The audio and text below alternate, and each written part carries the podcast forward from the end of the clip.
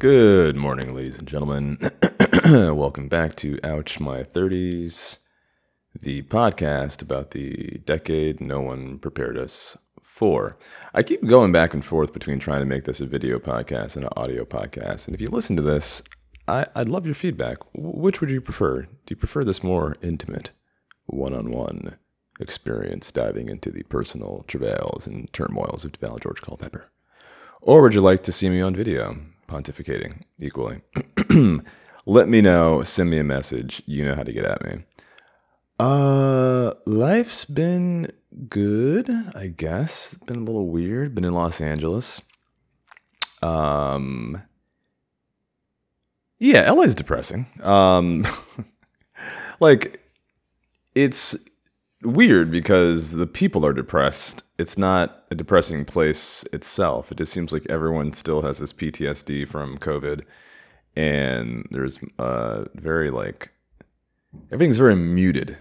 And I don't know if that's universal, but it's probably not because I've been in the South and those people don't give a fuck. Um, but whatever. So you know, I'm living my life. You know, there's an open mic at a wine bar nearby that I walk over to it's a nice little, you know, in the day working my tech job. I get to go experience a reprieve, telling some jokes to a bunch. Of, I, that's the other thing too. I realize like I'm the elder millennial at this old open mic now. I think you know it's like it's mostly like 24, 25 year old dudes, uh, and then all of a sudden I'm like, wait, I'm a decade older than these guys, and it doesn't like throw me off. It's just I remember being that age and like that sort of camaraderie and like latching on to one another as comics, um, you know, happens then. And now I'm just kind of like, you know, tell my jokes, linger around for a bit, then take off.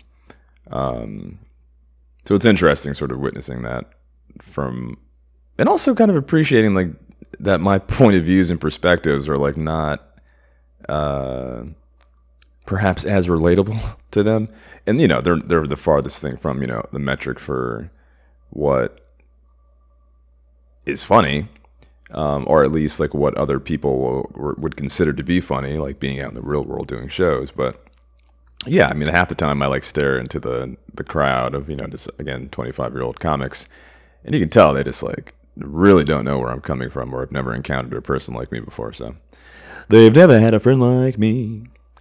Um, so anyway, it's it's fine. It's nice, nice little workout. Um, what else? I was attacked by a homeless person. That was interesting. Uh, I was going to get a drink. I'd been struggling with whether or not I wanted to go grab a cocktail. And I was like, you know what? Fuck it. I'm just going to go out and have me a drink. I deserve it. And I walk outside my apartment, and there's like this shambling figure wearing a, you know, a shower curtain as a dress and like a garbage bag backpack and he's about to cross the street, but then he like catches me in his periphery and then locks on to me like a fucking NPC in a video game. I was like, oh boy. And he closes within like three feet. I'm like, oh, he's really about to fucking hit me. So I deflected the strike, spun around, said, the fuck you doing? And he said, go back to New York City, faggot. And I was like, how'd he know? uh, so I'm fine, but definitely has made me feel like I don't want to be here. And not like, oh, I'm not safe. I mean, a little bit, actually, because I'm, I'm just not in a physical state to be fucking fighting homeless people. I can fight, like, a dude, but like an irrational homeless person who thinks I'm Abraham Lincoln or something, uh, there's no winning that fight. So, yeah, it's like, you know, I'm paying way too much money to be attacked by crackheads. Like, that's absurd. So, uh, fortunately, I only signed a six month lease, and I can kind of reevaluate ahead of that. But um, yeah, like I said, it's just like it's a dangerous, like muted city. You know, it's like a sh- it's a shame because there's so much about LA that I fucking love. Or let me take I take that back. so much about LA that I did love um, in my formative years. You know, coming up here in the comedy scene and having a fledgling commercial acting career, like all those things were really um, were powerful moments, and now I just feel like I'm trying to relive them. I mean, that's that's what happens every time I come to LA. Um, I'm just trying to relive what I remember previous moments of happiness to be, or where previous moments of happiness were. and you know, famously or clichely, clichely, uh, you can never go home. And the older I get, the more I recognize that. Where it's like, you know, you can revisit. You know, you can go through the Magic Mountain or what's that fucking Knott's Berry Farm time machine ride? Yeah, like you can sit on the ride and revisit old times, but you're never gonna feel the serotonin, dopamine drip that those things once provided you. So, uh, you know, it's kind of a drag, but it's at the same time, it's like I'm not, I'm 36. Like I'm not the 26 year old I was, physically or mentally, or spiritually. You know, there are things here that just like, there are things about LA that I can um, forgive as an older person now, and I, I do genuinely feel a lot less consternation and frustration about the banality and fucking superficiality of the city. I'm just like, look, the weather's nice. I can find some quiet corner to appreciate it in, but uh, LA, LA's always LA's always been a, a spiritual shithole in that regard. Even this kid at the open mic. Um, what was the point I was trying to make? Let me get some coffee. Yeah, hold on, man. Daddy's. Um. Yeah, just I'm just not the same person anymore. Like I'm not driven. You know, when I was first in LA, I was driven. It was like I want to get on commercials and make this ex girlfriend jealous, and like now I, ten years later, still have that for still have that energy for another girl, but at the same time, I'm like I don't give a fuck about like people seeing me on TV and like getting revenge. Like I do, I want to be known creatively. I want my, uh, I want to be known as a creative thinker but not that way. Not I don't want to be in a Doritos commercial and derive some sort of sense of validation from that. So, all that to say, uh, I don't know. I don't know. It's it's fine. Um, I'm doing some stand up. Uh, I'm working a tech job I really don't fucking care for, but it pays me a tremendous amount of money. So, and I have health care, so it's a good tempor- temporary gig but yeah, I mean, figuring out how to not figuring out, just doing it. You know, I need to respond to all my voiceover auditions and not fuck off on them. I need to maybe create an audio drama. I need to write uh, How to Manage Your Girlfriend's White Guilt, the web pilot. Uh, you know, it's about shifting. And you're a crazy person if you're trying to live how you were living prior to the pandemic you know, it's the amount our lives have changed in what's it, 2023? Three years. In three fucking years, all of our lives have motherfucking transformed. And people don't really talk about it. People are just like, well, I'll just go back to doing this. Okay, okay, all, everything will be okay. And it's like, no, you can look in people's eyes, you know, the hypervigilance, the fear, and the concern, or, or the, the, the, the lack of joy. It's not depression, it's like a lack of joy again, muted, I feel like really describes people in this town right now. Because they're such softies here that when they were faced with like actual calamity, you know, they have, they're like, oh, I don't know. Like, you know, it's like someone who's never been yelled at being yelled at for three years. And then, you know, they have to go back to trying to be some bright, optimistic person. It ain't gonna happen. So, uh, and and also in dating here, I've like really gotten sort of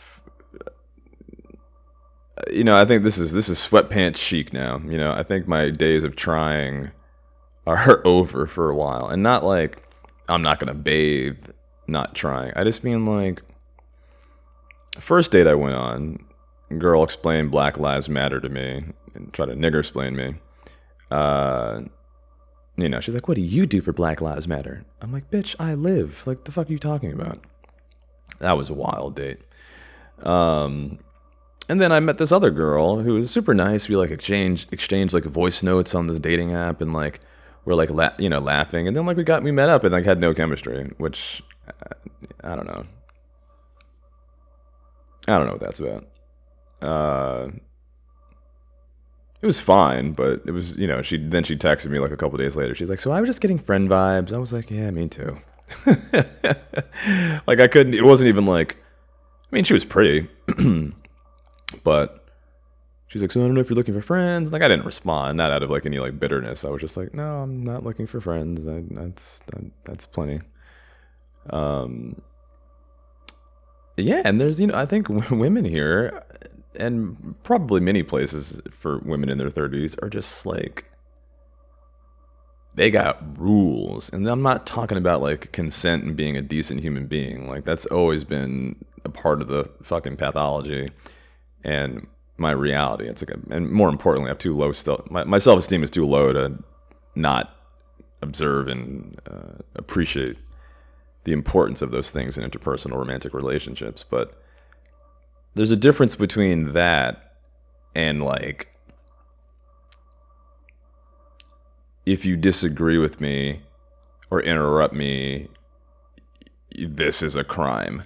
And that's the energy I got. Like I've like I'm used to talking to people and like interjecting, right? Not like not letting them speak, but like if you say a point, I'm gonna jump on that point. You know, this girl, this girl and I were talking.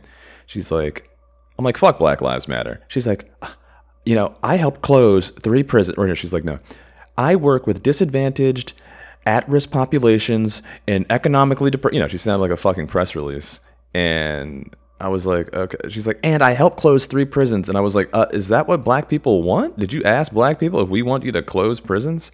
Just as a, not saying it's good or bad. I was just, I was like, how did you come to that conclusion, and why are you the one who gets to decide that? And she's like, um, oh, so you're just not gonna let me speak then? I was like, this bitch, I'm about to fucking like it was wild, you know, and it felt like any expression of sort of masculinity, for lack of a better word, or or uh, uh, forwardness. What's the? It's early. I just woke up. Um, just being, just I don't know, having a fucking personality and like having some energy, you know. I don't know. Maybe I'm just used to like East Coast. Don't know. This bitch was from Massachusetts. I'm calling her a bitch because she was. Okay, she wagged her finger in my face and told me how, what I needed to know about Black Lives Matter. Okay, um, but like, yeah, there's no longer this like playful banter. Like I like the hottest, most intense, beautiful relationships I've ever had were with girls. Were like it was a back and forth. It wasn't just her, you know, yelling or just you know making her point, and I have to sit there and be like, "You are right." Oh, you know what? As a male, I will I will listen because as an out like fuck all that you know it's like it's a partnership equality means it goes both ways you wag your finger in my face i wag my finger in yours it goes both ways and maybe that's an old school harlem boy latina interested you know girl with the hoop earrings italian who the fuck are you talking to like mentality maybe that girl doesn't exist anymore but they damn sure ain't in fucking los angeles or silver lake anyway so so with all that to say, I'm wearing sweatpants and bathrobes moving forward, and fuck dating out here. Uh, yeah, yeah, man. Shit, fuck these bitches, man. They ain't shit. Fuck all that, man. Trying to tell me about Black Lives Matter. I do that voice a lot in this podcast. Ah, I don't know. But you know, look, it's like fucking, you know, I'm making six figures, sitting in my underwear, dreaming still. I just need to really turn a corner here. Uh, yeah.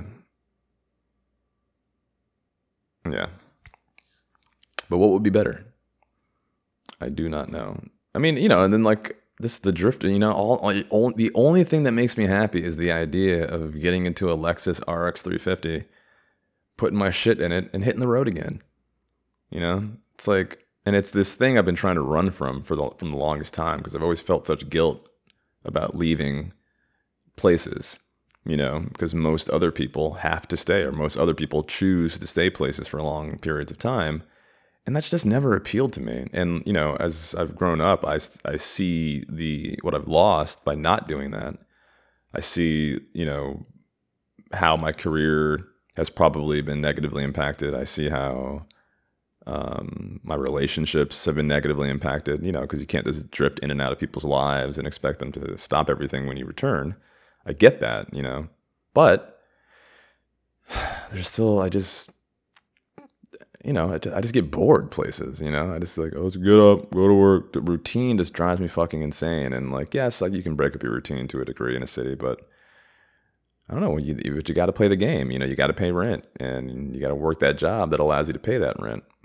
And, you know, I just want to downsize and just not play that game. And that's what I've been trying to run from. It's that Hunter S. Thompson talks about it, you know, the, the rubber sack, this, this thing that's always, that grips you and kind of keeps you in place.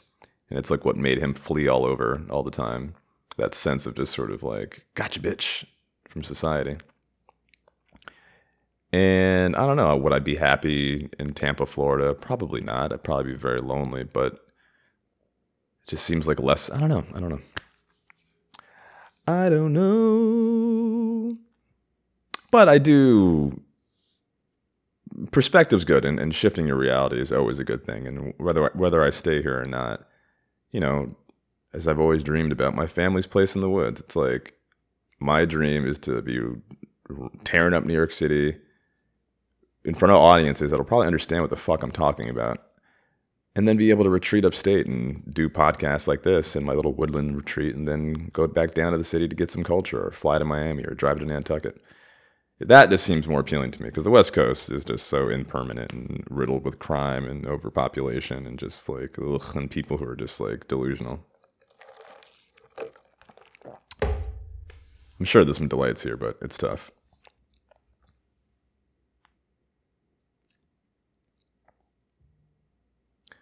Where did everyone go? Where are all my friends? Where are all I'm texting, I'm not just singing like a crazy person. Um, or am I? so yeah, that's that's pretty much where things are at. Not not terrible. Uh, always could be more ideal. But that's the journey, right, guys? That's what we're working towards. Trying to improve all the time. Yeah, I don't know.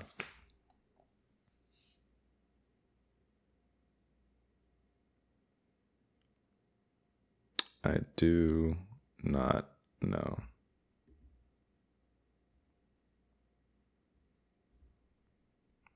Anything else? Any notes here? The Last of Us. Yeah, I'll save that for a video, I guess. That last episode was gay, gay, gay. Uh, no, my only points about that were like, I'm like, I'm just watching it and I'm like, oh, I'm picking up some gay undertones here. Oh, these are overt tones. And I'm like, okay, 15, 20 minutes. I'm like, are there going to be plant zombies again soon? Like, why am I watching two 50 year old bears come of age in this fucking plant zombie show? You know what I mean? Because then there were like two like queer looking Afro Latina ladies earlier in the show who got no backstory. I had no idea who the fuck they were. And arguably more important than these two gay bears because they provide this little white girl who is the you know catalyst for the show it's like arguably those two lesbian women, they may not have been lesbians, were more. They could have been though, because the show just decided to like let's do a whole episode on this like five second illusion in the video game about this gay man. So like turn them into lesbians and give me their backstory if you need to do like a gay episode, as it because it's pertinent to the actual show. This just this is just sort of this is exact exact what they were looking for. They're like, look what we did. Look how Look how uh, b- powerful, how brave. It was a brave episode. You'll cry. It was brave. These two upstate New York gentrifying looking dudes picking strawberries in a zombie show. like, what am I watching? This is again this the, the this their story itself was beautiful. You know, it, there I I'm not like a robot. I mean, there was a beauty to it, but like guy, like fucking 45 minutes in here, I've only seen two zo- plant zombies. Like, what are we doing? Ugh. it's fine. It's fine. Are there gonna be any other black people on this show? Let's let's find out. I'm gonna do a drinking game. How many fucking black people who aren't caricatures or queer lesbians show up in this fucking show? Oh god. I'm a man out of time. I'm old. I'm fucking Archie Bunker. I, I've been I've been Archie Bunkered. People are gonna make me have to go fucking move to Texas and get treated like shit there. Uh, there's no place for me. I accept that. Um, yeah.